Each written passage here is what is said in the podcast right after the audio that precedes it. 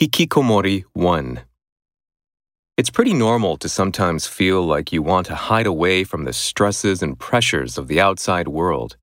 In fact, short lived periods of withdrawal can reduce acute stress responses and can help us overcome illness and exhaustion.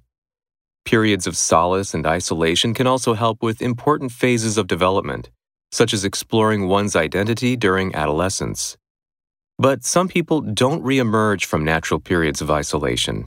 Instead, they show extreme and persistent withdrawal lasting for decades, causing distress to themselves and those who care for and support them.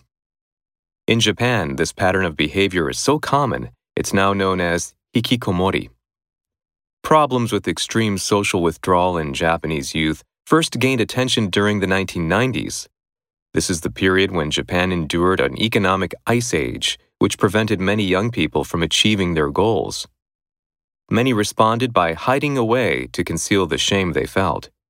For some, they didn't reemerge. The term hikikomori, derived from the verb hiki, to withdraw, and komori, to be inside, was coined in 1998 by Japanese psychiatrist Professor Tamaki Saito.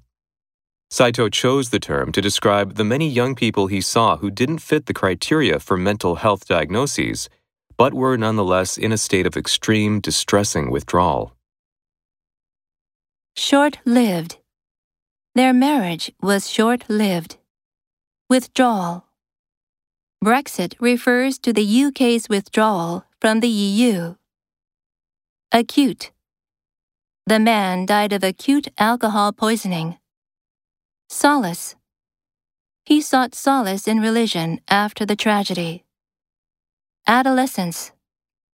I spent my adolescence in a small fishing village. Persistent. I had a persistent cough and fever. Distress. She suffered severe mental distress. Conceal. He couldn't conceal his anger. Coin. This phrase was coined in the 80s. Psychiatrist. A renowned child psychiatrist. Diagnosis.